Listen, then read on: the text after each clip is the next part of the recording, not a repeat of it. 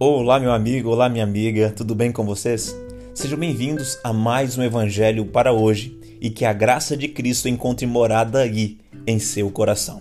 O texto para nossa meditação está no livro de Tiago, capítulo 1, versos 2 e 3, e diz assim: Meus irmãos, considerem motivo de grande alegria o fato de passarem por diversas provações pois vocês sabem que a prova da sua fé produz perseverança. Quando eu li esse texto pela primeira vez, eu fiquei meio confuso. Mas como assim? Eu devo me alegrar em meio às provações? Eu devo ficar feliz ao enfrentar as provações? Mas isso está totalmente errado. Será que Deus se alegra, ele fica feliz ao me ver passando pelas lutas aqui nessa terra? E aí fui estudar a fundo, tentar entender o que esse texto queria passar para mim. E eu compreendi. E eu acredito, amigo, eu acredito, minha amiga, que é o que você está precisando hoje aí, em meio às suas provações.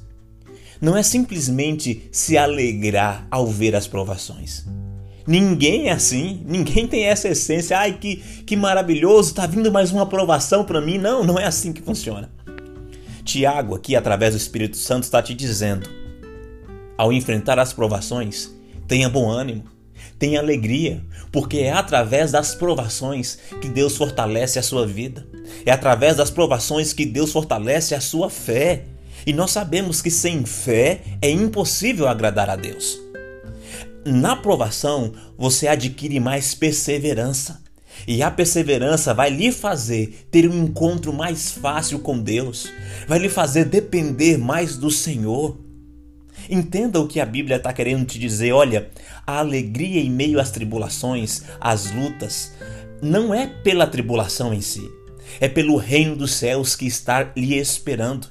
Então, meu amigo, então, minha amiga, entenda uma coisa: quando a provação vier sobre você, quando estiver difícil, estiver complicado, não peça a Deus para lançá-la fora. Porque a nossa tendência é dizer: Senhor, tira essa provação. Senhor, eu não aguento mais, está doendo. Não, não faça isso. A sua oração deve ser: Senhor, seja feita a tua vontade em minha vida.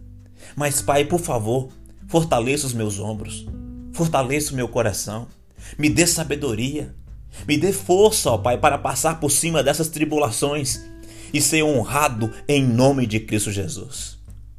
Meu querido amigo, minha, minha querida amiga, que nesse dia você coloque a sua vida nas mãos do Senhor e saiba que em meio à provação, Ele está com você. Ele tem a saída e que a vontade dele é te ver feliz nas mansões celestiais. Tenha um ótimo dia na presença do Senhor e lhe vejo amanhã em mais um Evangelho para hoje.